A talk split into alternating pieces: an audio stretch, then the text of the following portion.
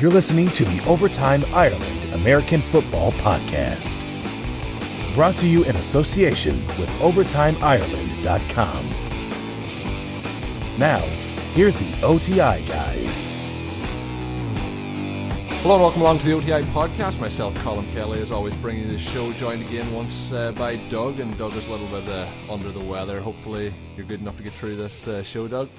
Uh, I'm gonna I'm gonna soldier through it, especially for for our main man Chris coming on. Yeah, so if Chris Harris coming up, as Doug uh, alluded to there, Chris Harris coming up in a few moments, and looking forward to talking to him. Just to restart the show, obviously you're listening, so iTunes, Stitcher, all the ways you can listen to the podcast. Do give us a rating on there, of course. Hit that subscribe button, get each and every show once they go online, and it's going to be uh, you know next week we're hoping to have two shows, so we'll have a lot of shows coming up in the next week, so make sure you are subscribed to get them all once they go online. Doug, obviously, the, the Scott Fish Bowl has been going on this past week with all the drafts going on, and um, I know you're in it and I'm in it. Uh, we'll have a little run through our teams.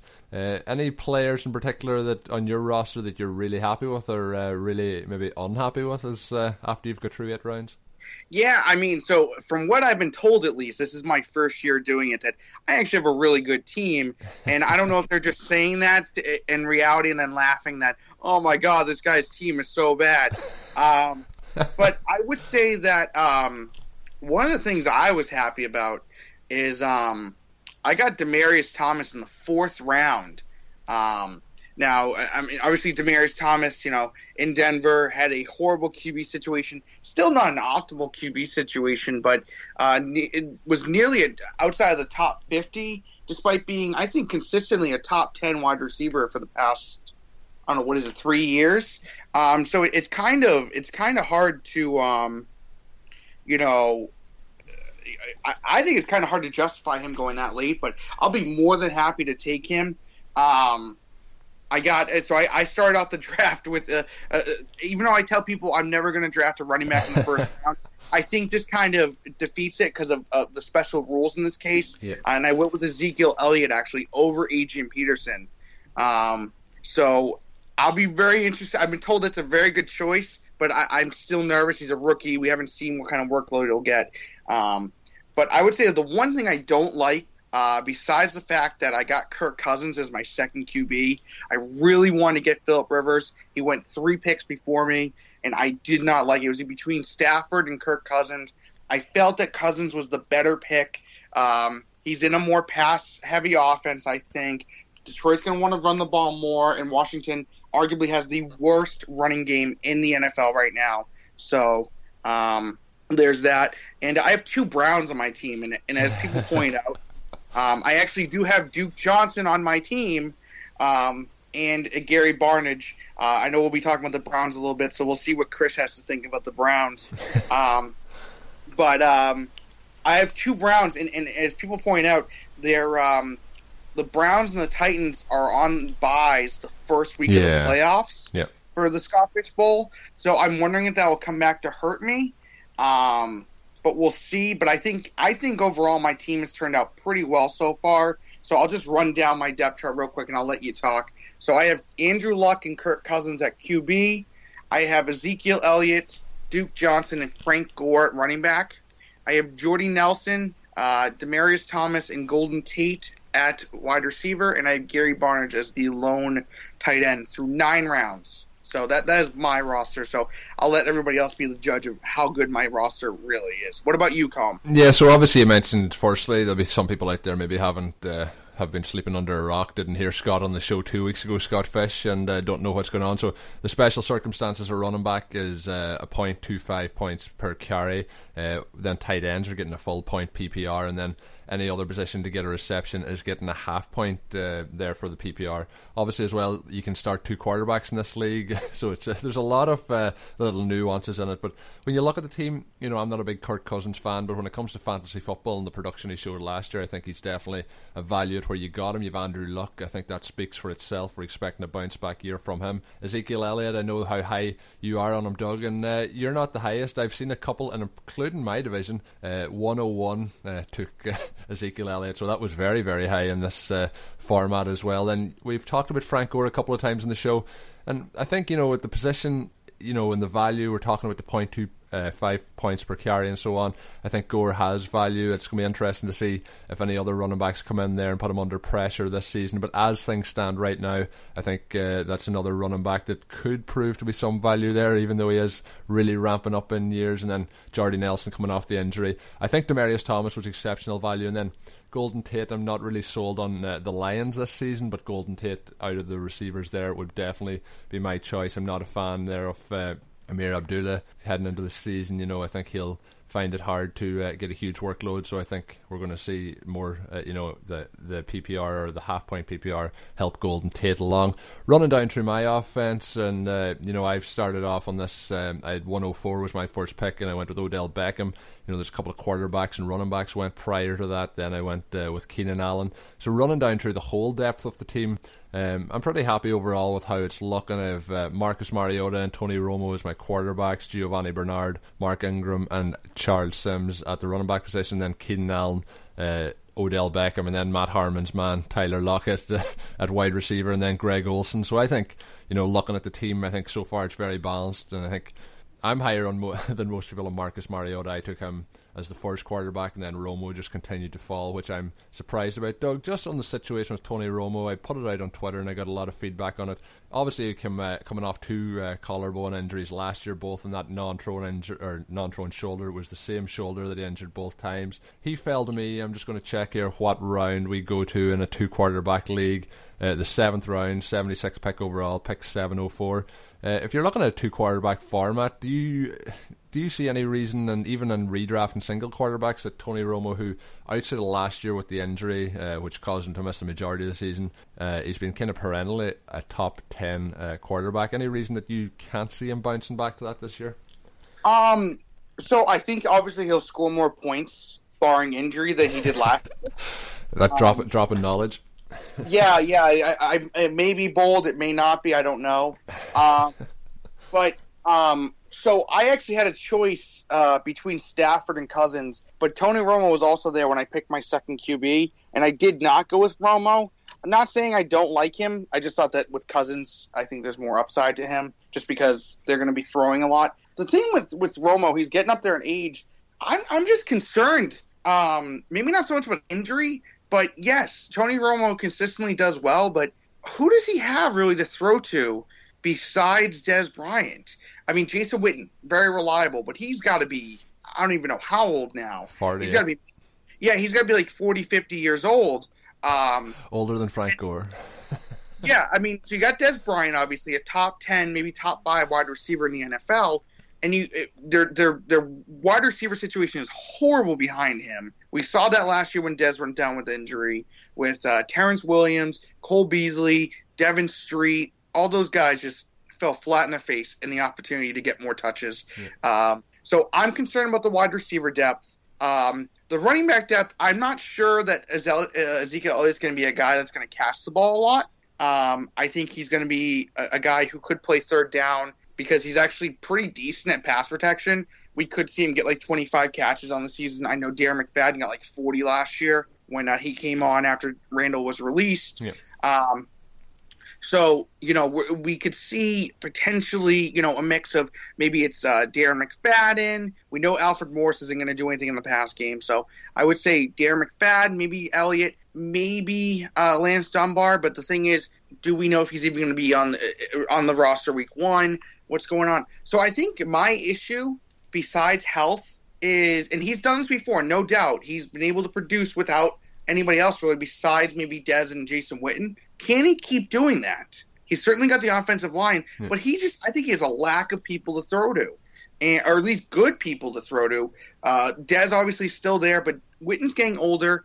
Um, McFadden's going to be out, I think, into the regular season with that broken elbow.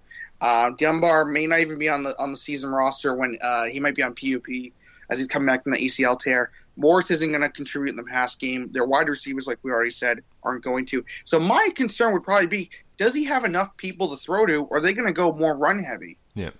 I, I have to agree with a lot of the points that you made there, but then you know you're going to look at this format as well. There's no negative points in this league for interception. So if you have that poor defense, we're expecting we're expecting them to be throwing the ball a lot more. Uh, obviously, Dez Bryant wasn't playing last year. Uh, obviously, Tony Romo wasn't playing last year either, so that doesn't really matter. But you know, if you get Dez back, them wide receivers that didn't really do a lot last year might have a little bit more help uh, to to try and get some openings uh, when they're playing in this offense. I'm not really pushed about the guys that he's playing too, but it was more a case that I hadn't planned to take Tony Romo in this uh, format, but when he was falling down to quarterback 20 is where I got him, and I definitely think that at the end of the season he'll finish if he stays healthy.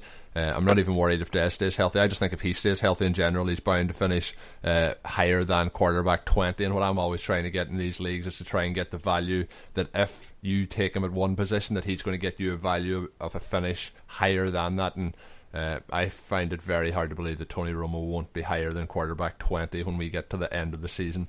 Uh, moving on now, obviously, we uh, we're teaming up with Fantrax. Um, they host great leagues on their website. I know Doug's part of a huge amount of them, and I'm looking forward to getting aboard and joining up in my first one of them. We're uh, joining up with their salary cap leagues. There's a two thousand dollar grand prize. It is thirty dollars to enter, but when you're entering with uh, the OTI code, you're going to get five dollars back in credit for using that site. It's twelve team leagues, one in four chance of winning in each league. But then if you do win your league, you do go into that uh, grand prize salary cap section of it, and you can win two thousand dollars. So I don't think any. If I win two thousand dollars, I'm going to be quite happy. Uh, Thirty dollar buy-in. Uh, if you use OTI as the end of your team name, you will get a five dollar credit added to your account to play in any of their leagues, to play in any of their weekly leagues, and so on. And it's very, very in depth, very, very up to date website. It is fantrax.com. They're on Twitter as well. It's at fantrax. So all you have to do if you want to get involved in that league, uh, if you want more information, you can obviously tweet at Overtime Ireland or tweet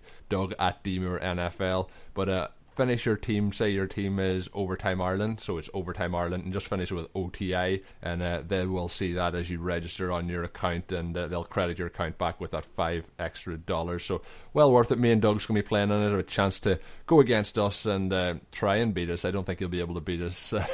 Hopefully not. Anyway, if we're if we're giving out uh, too good of advice, maybe you'll beat us this season. But that is fantrax.com, tracks with a X, so it's fan f a n t r a x dot com. So, with all them plugs done out of the way, let's jump into our guest. It's Christopher Harris.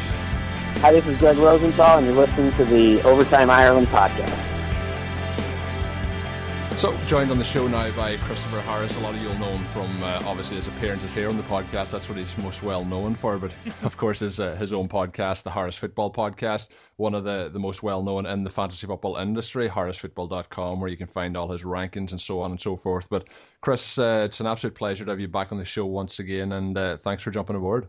Thank you for having me. I'm a three timer. I think yeah. I, need, I need a hat or maybe a shirt or like a belt or something. Yeah, well, uh, there's listeners out there and followers on Twitter know that there's new OTI T-shirts uh, should be here this week. So I don't know. Maybe if you come on uh, up to a fifth time, I'll, I'll send you one of those. we'll see how it goes. But um, obviously, I had you on eh, just at the end of last season, not long after the Super Bowl. It was one of the shows while I was in Australia. To you know, we're I can't actually. What do we? We previewed a redraft strategy, I think it was. So uh, you can go back and listen to that one after you hear this one. But it was a lot of fun back then, and you know, we're starting to get to that time of the year where people people are really starting to think about redraft and you know getting getting back into it. So uh, kind of after that Fourth of July weekend, people start to, to seep back out of the woodwork. But um, when when we're talking this time of year, there's obviously not a lot going on. I've noticed in your podcast the last uh, this week in particular, you the one I listened to today, you were previewing the NFC North, and uh, today we're going to kind of jump aboard that trend and preview the AFC North. There's just not as uh, much going on. So I think it's perfect time to start to, to look ahead and to preview some teams. And we're going to start off on this one with the Baltimore Ravens. Obviously, uh, the wide there's the Baltimore Ravens more than probably any team in the NFL at the moment have just such a mismatch at different positions. There is a lot of talent on the team, but it's hard to differentiate between who will be the guy to have on your roster uh, come the midpoint of the season and who could win you that fantasy championship. I know last year uh, you were big against Justin Forsett, but we'll talk about the running backs in a moment. But starting off with the wide receivers, you know, you have Breshad Perriman hasn't got to take to the NFL field yet after last year in the draft. Uh, you know, the injuries that he's had. And then Mike Wallace has come over this year in free agency, somebody who's starting to pick up a little bit of buzz. And uh, then, you know, know Steve Smith coming off the injury, he's coming back, and then Kamar Aiken had a really solid season last year and might have been slightly underrated. Out of those guys, is there any that you know you would uh, you know put your flag in and say that that's the guy you really think out of this group that does well going forward this season, or is it just too hard of a group to differentiate from? You know, right now I couldn't I couldn't say for sure who winds up best. Yeah. And I would say I'm I'm a little concerned about you know like v- value matters too. I mean, I would take a shot on any of them, but it depends on where you get them. The the one who I think could be great is still Steve Smith because I've seen it very recently. You know, I, I have to think back a long time to the days when Mike Wallace was good and for fantasy, and you, you can blame Ryan Tannehill and Teddy Bridgewater, but I think a better receiver, a more varied receiver, probably does more than he did, which is essentially sulk and do nothing.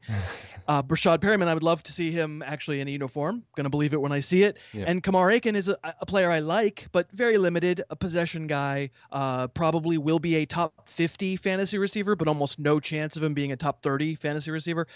So Smith is the one, and and for the moment, he's outside my top 30 receivers in a redraft league this year. But I want to see him run. You know, I it always is that question about what can these guys actually do in training camp that will change our opinions and make us believe, oh, these guys coming back from injuries, for sure they're healthy and ready to go. Like we've got a lot of those questions, and of course, the teams are always going to say they're way ahead of schedule. The teams are always going to say they look great, Yeah. and they're not going to play much in the preseason. So a torn Achilles not the the death knell that it used to be. I remember Demaryius Thomas suffering it three or four years ago in January and coming back and being able to play by week one. And Steve Smith's hap- his, his injury happened in week eight of last year. But he's a 37 year old guy, and there's no guarantees. Um, he's the one who I think has the upside. He was awfully good before he got hurt last year, defying the age odds. Faded clearly two years ago. Maybe he would have faded last year if he hadn't gotten hurt, but. I think there's at least first half value potentially to be had with Steve Smith if we can convince ourselves he's back from the Achilles. Yeah, it is hard to know. You know, that Achilles injury, and especially when you mention that age as well, it's just a, a tough one to call. Perriman as well. It's really tough. I think you know if he gets on the field, the talent is there. He's not somebody I was high on coming out of college, so I, I would probably let him go past me too. I think Aiken last year, he's somebody who still hasn't been talked up much in the fantasy community. He's kind of one of those guys going under the radar, but he had a quite solid season last year and quietly could be the value there. And then Mike Wallace, as you mentioned, you know, coming from Teddy Bridgewater, you're linking up with Joe Flacco as one of the best arms in the league, so we could see you know that link up as well. Uh, Doug, any of those that you're particularly interested in heading into the season? Yeah, I think we're going to see a huge upgrade in terms of what we can expect out of the Ravens. Obviously, when Joe Flacco went down with his uh, his ACL injury last year, uh, they they just had a horrible situation at quarterback. I can't even remember who it was. I know Ryan Mallett was there at the end of the season. uh, I can't remember who was there um, right after Flacco got hurt, but they still threw the ball a ton last year. Um, and I think part of it was when Forsett went down with his. Uh, I know we'll talk about him a little bit, but when he went down with his broken arm, um, they they definitely threw the ball a lot, and, and really there was not much to do in terms of their, their wide receivers. Steve Smith had suffered a torn Achilles. Uh, Breshad Perriman wasn't playing. Uh, Mike Wallace obviously wasn't on the team. And Kamar Aiken was just kind of there, and he was sort of the main recipient of it. Um, I, I actually disagree with with uh, with you, Colm. I think he's actually talked up quite a bit. Um, I think a lot of people sort of like uh, they sort of put him in that group with Willie Snead, who they, they think can make your your make or break your fantasy team. But um, I think that you know if you had to pick one wide receiver, um, I I would maybe lean towards what Chris said with Steve Smith. Um, you know, it is he's going to be going to his age 37 season, coming off a torn Achilles. Um, he is coming back uh, for his last season, so maybe he, he sort of pulls a Kobe last NBA game and, and stretches it to a whole season where he's he, he just goes crazy. But uh, I don't know if it if it's worth mentioning. I'll ask Chris. Maybe he's got some sources on this. I think I read something where Steve Smith said once he gets a thousand receptions, he might even just call it quits. Um, so I, We're not I don't listening know to what players say. We're not listening to what players Smoke say. screens. We're not listening to what players say. okay. Um, so I, I think it's just I think it's going to take time in training camp and preseason to see. Um, I, just there's uh, really there's just a ton of uh, playmakers. It's just who can separate themselves, who's healthy, who's not healthy, and and who on the who's going to be where on the depth chart. So I think that's going to be the biggest thing. But I would probably keep my eye on uh, Steve Smith and Kamar Aiken if anybody right now. Yeah, and uh, it's good. I always like when somebody disagrees with me in the show, but I think, uh, Doug, when you look at it, because we're part of kind of a community that's on Twitter talking about these players throughout the off season, maybe we think that they're being talked up more. But I think if you ask the average, uh, you know, drafter heading into they're starting to listen to podcasts now. They probably have no idea even who Kamar Aiken is unless they owned him last year. You know, you asked who was the other quarterbacks uh, towards the end of the season. Ryan Mallett finished the season, but they also had Matt Schaub and Jimmy Clausen. And Oh, know, that's right. That that was a real mismatch there at that situation. But if you look over the last eight weeks of the season, he had 50 catches, 611 yards, and three touchdowns. So you know there was that uh, flash from him. We'll see what he can do when there is more targets around. But uh, you mentioned as well, you know the the standard of how much was being passed last year by Flacco. He was on pace for 661 attempts last year, you know. So Marc Trestman really already had started to put a little bit of a stamp on the offense before Flacco went out. So we'll see when he comes back in. Just on the, I probably at the end, I'm actually, I'll wait to that and gr- group all these quarterbacks probably together. But, you know, we already mentioned Forsett a couple of times. And, you know, Chris, I think we all kind of know your feelings on him. But out of the, the four that they have there at the minute, Forsett, Dixon, Allen, and Taliaferro, who's hanging on there at the edge of the roster. Um, what way are you looking at it uh, heading in now to 2016? It's um, you know you weren't high on for for Forsett last year. His value this year could he be a, could he be a bit more valuable? Nah. I, I, just want to throw just, it out there. yeah, you're probably just better off staying away from every Raven. So I say no. I mean, Forsett's a fine little player, but he's too small. He's gonna get hurt if he gets too big a workload, and I think they know that, and therefore they have I'm going to say three guys. Maybe I'll say I can sort of convincingly now be be done with Lorenzo Taliaferro. But the other three guys, sure, I'm interested in, and uh, they're they're fine players. There's nothing outstanding about any of them. You know, I think Kenneth Dixon is a guy I liked a lot in the draft. He just lands in a place where you're not going to get to see the best of him at least to start, and he already had six questions. So he joins two other guys who have. Eh, Buck Allen's not small, but he's not a super physical player, and you know the film was fine on Forsett before he got hurt, and I think he's a pretty good player, but. You're going to ride him to the ground. You're going to suffer the consequences, and uh, hopefully Baltimore isn't going to ride him to the ground for their sake, but for fantasy's sake. You know that means he's got 12 touches this week, and Buck Allen has 10, and Dixon has eight. That doesn't help anybody. Yeah, I agree. It's uh, I think it's probably one of the backfields that I'm going to stay away the most from heading into the season. I don't see me having any part of any of it. And another situation in, in dynasty leagues in particular, I have a few shares of Maxx Williams. But then when you look at this tight end situation with Dennis Pitta uh, coming back off that hip injury, which I really didn't think he would ever come back from, uh, you know, finishing up that season where they won the Super Bowl, he looked terrific down the stretch. But then obviously they've taken in Watson as well, who had a nice season last year with the Saints. This is another area that's very hard to decipher when it comes to who you want in 2016. Uh, yeah, so uh, I would just say that um, it's it's definitely a, a discombobulated situation, uh, especially with um, word that uh, Dennis Pitta might actually be recovering well.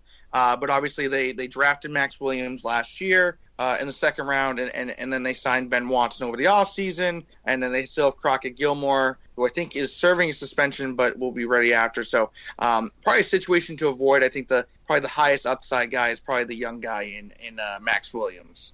Yeah, I think I would agree there, but I'm still in the uh, redraft situation, probably staying away. Uh, jumping on now, we'll go to the Cincinnati Bengals. Obviously, Tyler Eifert and the ankle injury. There's concerns now that he's going to miss some time to start the season, the first couple of weeks probably there. Um, Chris, what's your thoughts uh, going into the season? I've seen him sliding down a lot of people's uh, rankings for 2016. Yeah, he slid down mine too. Uh, you know, it's just one of those things where when you hear rosy things from NFL teams, you can feel free to ignore them. But when you hear scary things like we don't know how long he's going to be out, that's not good. so I, I I had him I can't remember maybe six or something like that when the when the spring or late you know early summer started. And I have him at twelve among tight ends right now.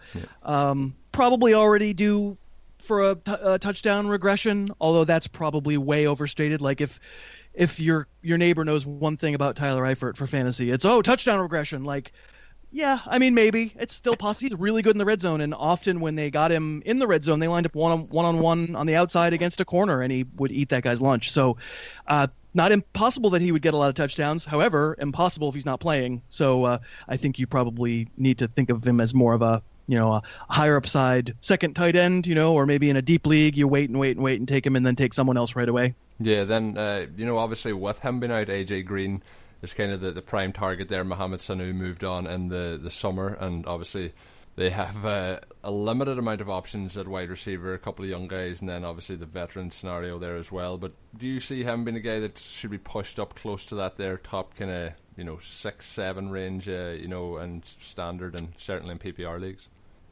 You know, for me, AJ Green is doesn't doesn't move, but he doesn't move for the good or the bad. He he's in the top tier. If somebody wanted to tell me he was their number one receiver, I probably couldn't argue with it too strenuously. Yeah. I mean, he's a great player, and you know what bummed us out about him in 2014 is that he was injured, and last year he was you know probably the healthiest he's ever been scores a touchdown in five of his last six games, which certainly helps. But all you need to do is watch him on film and know, you know, you you can't really double cover him because all Andy Dalton has to do is throw up in the air. Uh, great, great player, and if you take him at the end of your first round, it's a good idea. It's fine. Um, I'm I wouldn't say the Eifert situation changes my mind. See, the thing is, you can always it's, it's the crutch argument. You can always make the case having more varied yeah. aerial weapons is great for the guy because he won't see as much coverage. You know, having fewer variation in aerial weapons is great for the guy because it means he gets more targets. Like you can make that case. Back. I just want a really great player, and he's a really great player. So, uh, you know, someone else there will probably wind up with a lot of targets. Heaven forbid if it's Brandon LaFell, but uh, you know, the the guy you want is AJ Green. Yeah, I didn't mention him by name. I said the veteran option, obviously. I was talking about Brandon LaFell, but I think we'll all stay away from him probably this season. The part of this team that I'm really interested in is the running back situation. I'm not a big Jeremy Hill fan. In fact, I'm probably the opposite of a, a fan, if you can, you know, if you, I don't want to get harsh on the guy, but uh, I'm much higher on Gio Bernard going into this season than I was last season as well. Uh, I think he's more of a plotter. With um, the two running backs there, Gio or Hill, which would you rather? Um, obviously, in PPR, it probably you know it helps uh, Giovani Bernard, and then in standard, you're looking more at uh, Hill. But just in general, out of the two, which would you rather have? I think you nailed it. In a standard, I think I have to prefer Hill because it's likelier that he scores you touchdowns. Now, four of them might come in the same game, and that's yeah. not as helpful. But uh, who I want on my NFL team, who I want on my pro football team to be a winner, I want Gio Bernard. I think he's a quite a good player, uh, but he's in a situation where the between the tackles looks are probably not his as frequently, and uh, that that matters. Uh, so you know, if I'm in drafting in a standard scoring league, I, I probably do take Hill, but I, I have him 19th among running backs, and you know, on my show, I always refer to him as the hippo on roller skates because he really can't move. You know, he can't, he doesn't change directions well, and yeah. uh, you know, I heard people last year saying how he was a candidate to lead the NFL in carries, and I'm like, I just think you're smoking crack. And he he is what he is. He's fine. He's just the poster child of that two down one direction. Um, you know, build up speed. It's not like if you if you give him 15 yards, he can get going. That's great, but you know, he's he's not going to dance around people. And Gio actually is a player I like a lot, but he is in that borderline, you know, 5'11", 205 sort of area where. I say, okay, not too small to succeed and stay healthy, but I don't know that I would want to give him 20 carries a game. So uh, PPR, I have Gio higher. Standard, I have Hill higher. Yeah, last season he started off and he was getting quite a few carries, and you could see as the season went on, his body started to wear down. Just that lack of size in the NFL, and uh, that there hurt him going. But I think as you know, if it was player for player, I would rather have him on my team than uh, Hill. Uh, then bouncing on just uh, to the Cleveland Browns, and we have a big mismatch of quarterbacks. I don't know if you want to talk about any of them, if you want to skip past them all. Is any of them worthwhile talking about? We've seen this week, we've heard about how good Robert Griffin can throw the ball over a fence that's 20 foot away from the sidelines. But, uh, you know, we talked a few weeks ago, me and Doug, and we almost were, you know, advocating Josh McCown as the starter. Is there uh, well, there anybody here worth fantasy rostering? Uh, I'd love to hear that. I'd love to hear that story. If Doug wants to to give me the Josh, the pro Josh McCown story, I'd love to hear it. uh, I, I, I never would refuse a moment to talk about Josh McCown. My favorite uh, player, yeah. uh, yeah, no, I love Josh McCown, especially in fantasy. Um, you know, when you thought about last year, uh, when Josh McCown started, um, you know, he, you know, was a journeyman. He had had a good year, I think, in Tampa Bay. Uh, and, uh, you know, the, the Browns gave him a good contract. And uh, he actually did. I, I, know, obviously, he missed, I think, half the season due to injuries uh, various times of the year. But um, he actually threw, I think, 12 touchdowns to uh, four interceptions, which is a nice three to one ratio, and uh, threw for, I want to say, you know, close to 250, 260 per game. Yeah, um, the problem with all this is that if you watch him play, he's not good. Like no, you, I, I you can that. make numbers, but you want you know past statistics are not that uh, indicative of future statistics all the time. You know, I, no, no, no. That's completely fair. I mean, I, I- you know, it, it's kind of like the. Uh, I would guess you could say sort of the you know the garbage time sort of situation where. Not even. Not even. Like sometimes Travis Benjamin just makes a big play. If there's an 80 yard play that Travis Benjamin makes, right? You know. Right. No, I understand that. Yeah, it's more so. You know, it was just a combination of Josh McCown was there, it helped put Gary Barnidge on the map, and then help put Travis Benjamin on the map. Not saying that uh, Josh McCown did that, but you know, when when Josh McCown was on the field as opposed to Johnny Manziel, it just happened to be that those three players in combination, when they were on the field in, in 2015, they all seemed to just do well with each other. Gary Barnidge, you know, started becoming a, a very relevant fantasy tight end. Travis Benjamin was being a you know like a top 30 t- wide receiver, and McCown maybe wasn't a fantasy relevant quarterback, QBs, but um, you know it, it just uh, you know he, he was doing pretty well stat wise, and then he had some injuries and stuff like that. But um, no, I think He's bad. Oh, we we shouldn't spend too much on Josh McCown here. He's bad at football. I mean, that, that the problem with relying on past stats is they can fool you into thinking somebody like Josh McCown's a good player, and he's not, and he's probably not making this team. I- I'll ask you guys this question: Josh McCown, a better chance of being Cleveland's Week One starter or the Jets' Week One starter? Um, Oh. Geno Smith's the Jets week one starter, but I'm not quite sure. Um, I don't think I, I don't think the Jets can afford Josh McCown. That's the problem. Well, once he's cut, they can because he's gone. well, if he's well, if he's cu- I I don't know. I mean, we haven't seen anything positive really about Robert Griffin. Is it really that out of the picture that possibly Cody Kessler does something in training camp? Or, yes, or that it's not going to be Cody Kessler. It's not going to be uh, the kid from Kansas City. It's it's McCown. If they cut RG three, it's McCown. If RG 3s on the team, McCown's gone. He's making too much. I don't think they cut RG three, so I guess by definition that would have to be him. Uh, oh, I mean, they could cut him. They could cut RG three. It's not out of the realm of possibility. Listen, if you have a good point, if he, you guys both do, if he's throwing, if ba- if bad news is already leaking out about RG three in minicamp, it's possible he's so bad they can't keep him. They didn't give him a ton of money, so No, it's it is very possible. I'm, I will not rule that out. But if it's if RG 3s on that team, Josh McCown almost certainly is not. they're going to draft a new quarterback next year, so I guess Yeah. it's all for mood. I guess. no, no. It's so anyway. Okay, so you know we'll skip the quarterback, but that's part of the story there. Which you know, with in Cleveland, if you don't have a quarterback, and I would argue they don't, and you let your really good center and you know marginally good guard walk, uh, you certainly talk about letting your left tackle go at some point. You basically cut every non-veteran wide receiver, any every non-rookie wide receiver other than uh, who's the kid who used to be with Cincinnati, Andrew Hawkins. Uh, this is not an offense you want to be owning parts of. This is going to be a very bad offense, and and I actually think uh, that Doug maybe buried the lead there, and and said the smartest thing that anybody can say about the Browns is like, why would this team try to be competitive? Why wouldn't they be in the in it for the number one? This was a bad quarterback class. They tried to get out of the out of the two hole and did, uh, and like next year is going to be a better quarterback class. So why you know this is going to be a bad team, and I don't particularly, you know, I can somebody here, you know, can the tight end, can the the rookie receiver maybe chalk up some nonsense stats, you know, like four or five times a year? Yeah, but you're not going to know when those games are. I think they're going to be very very frustrating to own. yeah, let def- me let me ask you this, Chris. Do you think it's a better offense than than last year, I think it's a significantly worse offense than last year, even, with, Hue Jackson. Jackson? Okay. Yeah, you, you the quarterback situation. I think if if you know Johnny Manziel wasn't any wasn't any worse than these guys are going to be, you know, and and the offensive line is significantly worse. Like I, I think it's at least as bad an offense. To put it that way, it's is as bad or worse. But I think it's by design. You know, new new executive team. They f- uh, like every Browns administration of the last twenty years have a lot of rope for a couple of years, and they are tanking, tanking, tanking. Hi, this is Ross Tucker, and you're listening to the Overtime Ireland podcast.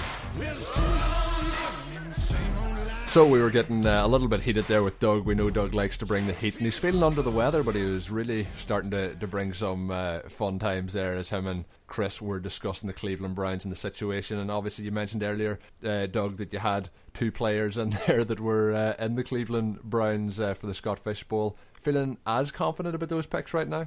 Um, it's not. It's certainly not helpful when It's not really a a ringing guy- endorsement for you.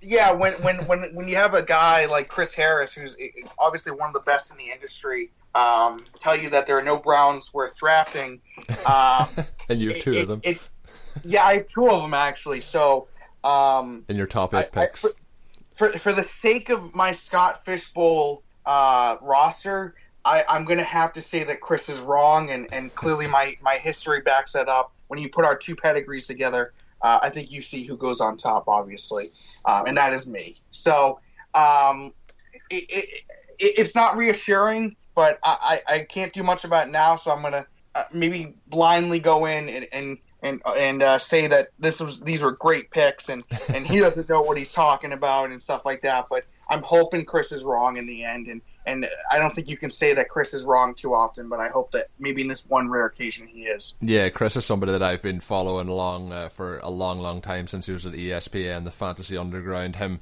along with Phil, Phil Yates, uh, doing the podcast back then. Phil now, obviously, with the the Fantasy Football Today podcast, and uh, it's just uh, an interesting situation. You know, talking about the Browns not a lot to get your high hopes up on. But obviously, there we didn't get to the Steelers. Uh, my internet connection decided that it wasn't going to work. It kind of decided to crash on board, and so we left the Steelers out. But uh, Chris, obviously, I mentioned at the start the Harris Football Podcast, and uh, a great, great show. I'm you know, great guests every week. I'm always honoured to get good guests on here, but Chris, obviously, uh, with his reputation in the industry, has great guests on on each and every show. At the minute, he's two shows a week. Uh, he mentioned on today's show that that'll be ramping up around the start of August to a show every day. And of course, he does his football rankings, as he was talking about there, the PPR and standard on harrisfootball.com. And uh, the last plug I have for Chris um, is the Juggernaut Pod. He's been doing it over the last couple of weeks. A new venture he has. If you're familiar with his podcast, uh, obviously talk sometimes about music, books, films, and so on on it. Well, the Juggernaut's kind of a, an outlet for him to do more of that stuff, talk more about that, and uh, it is well worth a listen if you like that kind of the music uh, digressions and so on that he is on his podcast. I would definitely recommend uh, checking it out. It is online as well at the juggernautpodcast.com, but of course available on iTunes and all that as, long, as well as his own podcast. So I do apologize to Chris for the internet cutting out, but I did tell him I would uh, plug all the stuff he's got going on. And yeah, also, before I wrap it up, a fantasy football almanac coming out in the next couple of weeks. So go to his site. You can uh, sign up to get that when it comes out. So, Doug, I've uh, wrapped up the segment with uh, Chris there in a kind of an interesting way, but we're going to move on now to. Well, you mentioned earlier we didn't actually talk about um, too much about Gary Barnidge. You did draft him. Is he somebody you think can replicate what he did last season in fantasy football? Obviously, came from absolutely nowhere, a waiver wire pickup in a lot of leagues. I picked him up in a couple of dynasty leagues too. Proved to be tremendous value. Uh, do you think he's somebody like when you're looking around this team? You know, there's Corey Coleman. There's not a hell of a lot else, and there's really no veteran presence outside of Gary Barnidge at, at the pass catching position. Uh, at the moment, is he still? I think you would have to look at him as the, the number one passing option in this offense. Yeah, I would. I so here's the thing. The thing that I, I, I might disagree with on Chris is besides the offensive line and taking out judgments, I, I, I don't think a lot about this offense changed. That's the thing. Obviously, they still their running backs. They still have Gary Barnidge. They still have McCown. Their offensive line it did get a little worse. They lost Alex Mack and Joe Schwartz to free agency. Obviously, they did a major overhaul with their wide receiver corps. They lost Travis Benjamin, uh, East uh, Brian Hartline, and then they drafted four. I want to say four wide receivers in the draft: uh, Coleman, uh, Ricardo, uh, Ricardo Louis, uh, Jordan Payton, and um, Rashard Higgins. So the thing is, is that I don't think there was a lot of expectations. I think outside of um, their wide receiver, I, just I don't see there's much of a difference. That's the thing, because I think their quarterback situation is still not ideal at all. I think obviously the running back situation changed much. Um, the wide receivers did change, but I still think it's one of the lower units in the league. Obviously, a lot of rookies, not a lot of proven vets besides Andrew Hawkins. So it, it, I don't think there was high expectations for their wide receiver corps last year, and they surprised. But I think the same thing this year could sort of Corey Coleman put up to Travis Benjamin type production? Possibly. So I think we can expect the same out of the wide receiver corps. Our tight ends didn't change. Obviously, Gary Barnes is still the guy there. And and quarterbacks, you take out Johnny Manziel and you put in Robert Griffin III, there's not that much of a difference besides the offensive line, I think, in terms of in terms of the level of talent or what we expect out of them.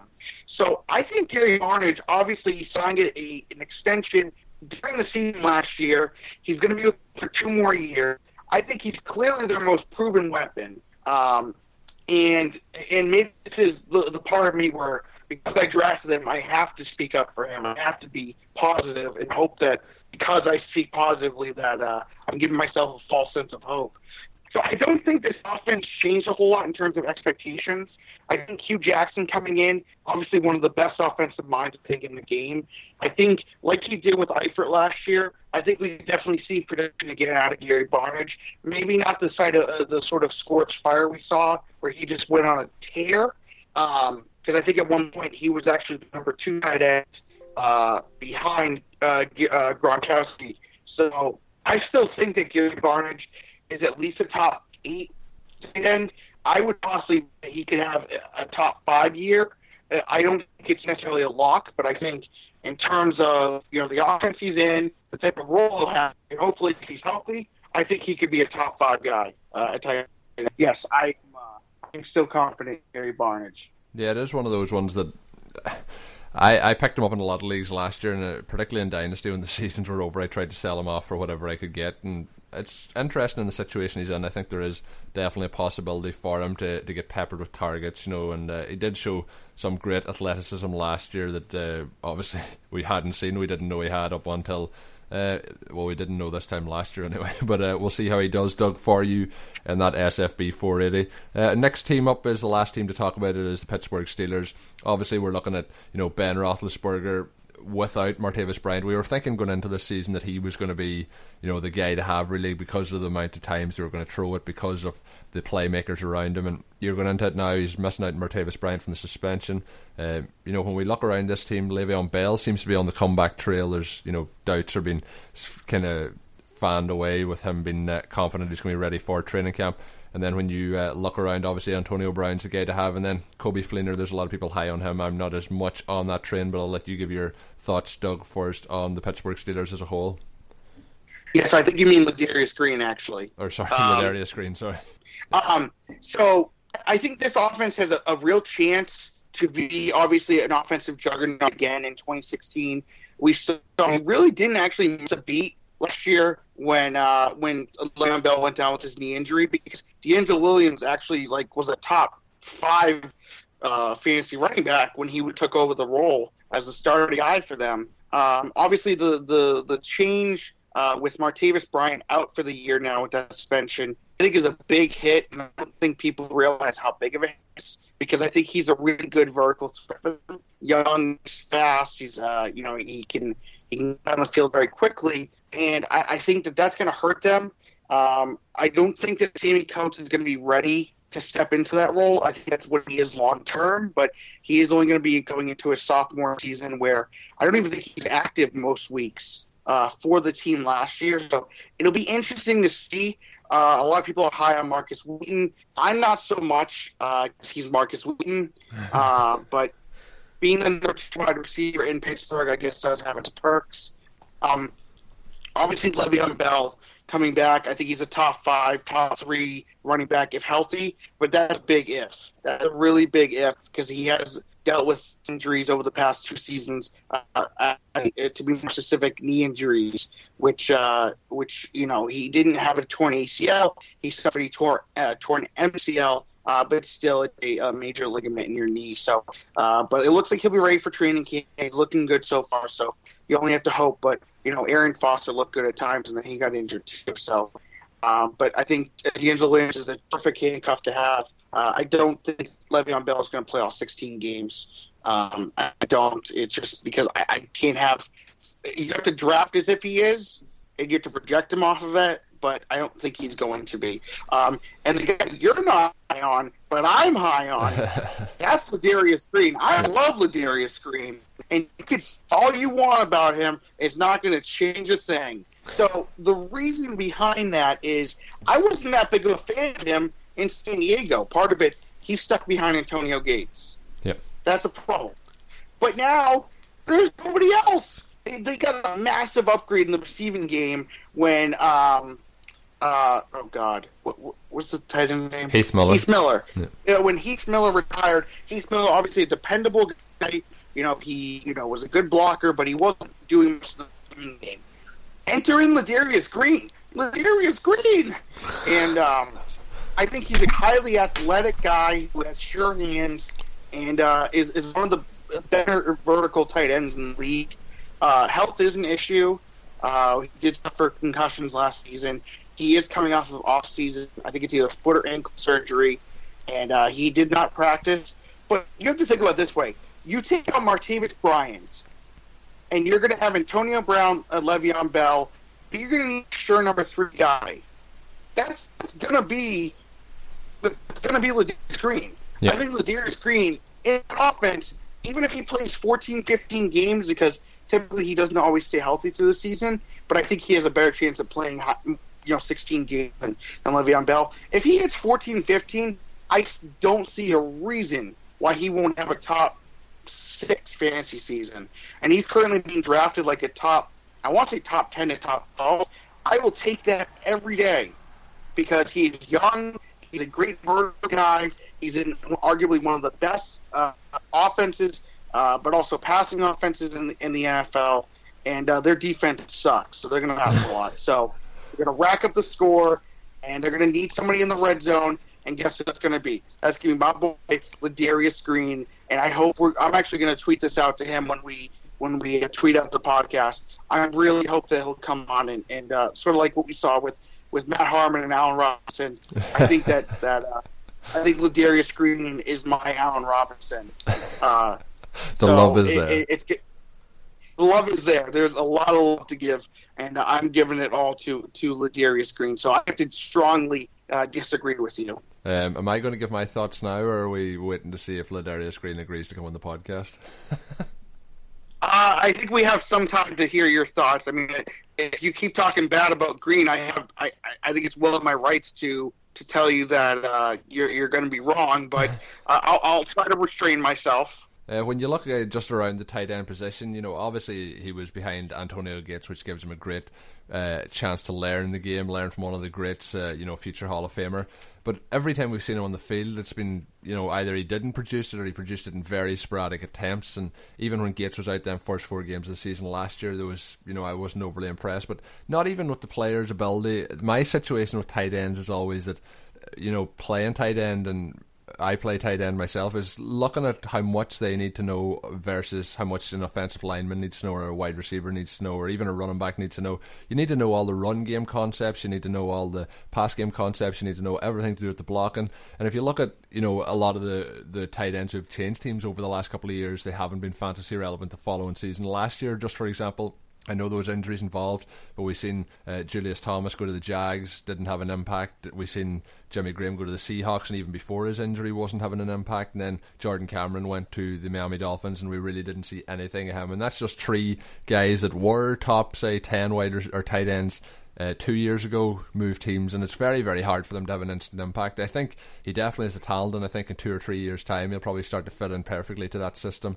But just when you come in and you know straight into that system, it can take time to adapt. But I'm interested to see. He's not somebody that I I don't think I'll own him in any leagues this season, but he's you know we're probably both on. Uh, one of us is definitely going to be right, Doug, and one of us is uh, probably going to be wrong on this one. But uh, I'm on the opposite side of the coin there. That's all the uh, teams run through. We kind of we did a bit. I said with Chris that we were going to run through the quarterbacks kind of in general as a whole. Out of the quarterbacks in this division, outside of um, obviously you like Big Ben probably uh, you know going into the season, but outside of him would like Andy Dalton, any of those Browns quarterbacks are probably at the bottom of the list, and then Joe Flacco coming back off that injury. What way? Just in a, a quick ra- ranking, I think I know which way you're going to go, but just rank the order that uh, you would take them in drafts. Uh, The the N- the AFC North quarterbacks. Yeah, Uh, Josh McCown's first.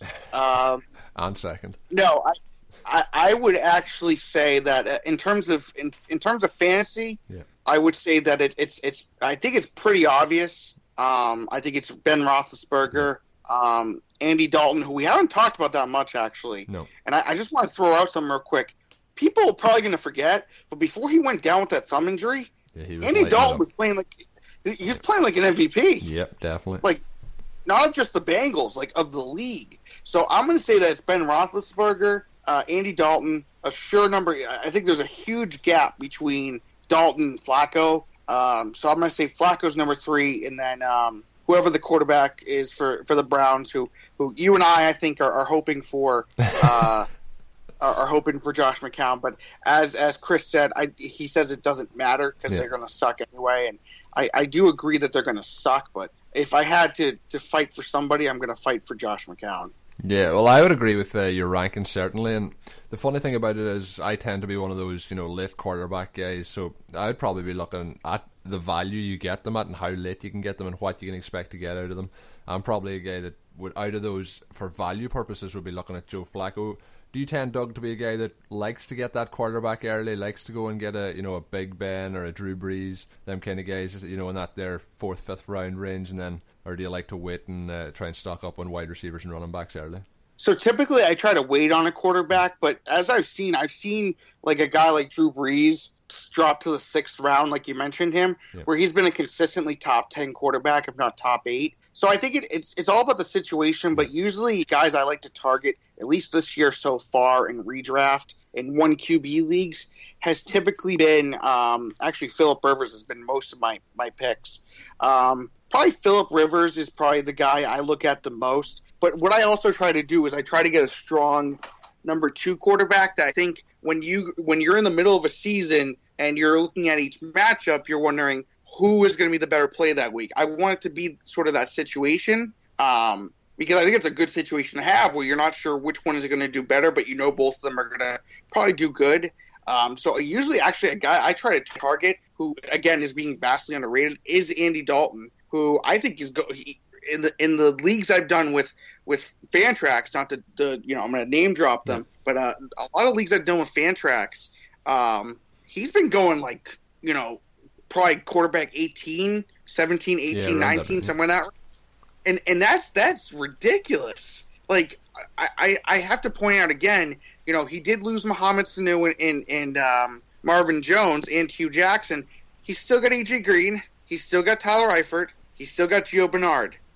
I'm not that concerned that Andy Dalton can't put up top 12 numbers still um, if he's healthy. So they still have a great offensive line. I think even though we're concerned about who is the better running back for Cincinnati, again, it's a good situation to have because I think both are good in their own right. Their wide receiver situation, yeah, it's a little concerning behind uh, uh, behind AJ Green, but I, I- think Andy Dalton is a guy I like to target in, in drafts as my number two quarterback because I think he's going to do a lot better than people are expecting. Because I think a lot of people forget that you know he, he, he was on an MVP tear before he, he hurt his thumb. So I guess to answer your short question with a long answer, um, no, I typically do not go after quarterbacks early. I'm not a guy who goes after Andrew Raw, uh, Andrew. I was trying to combine their names, Andrew Luck or Aaron Rodgers or, or Russell Wilson or, or Cam uh, Cam Newton.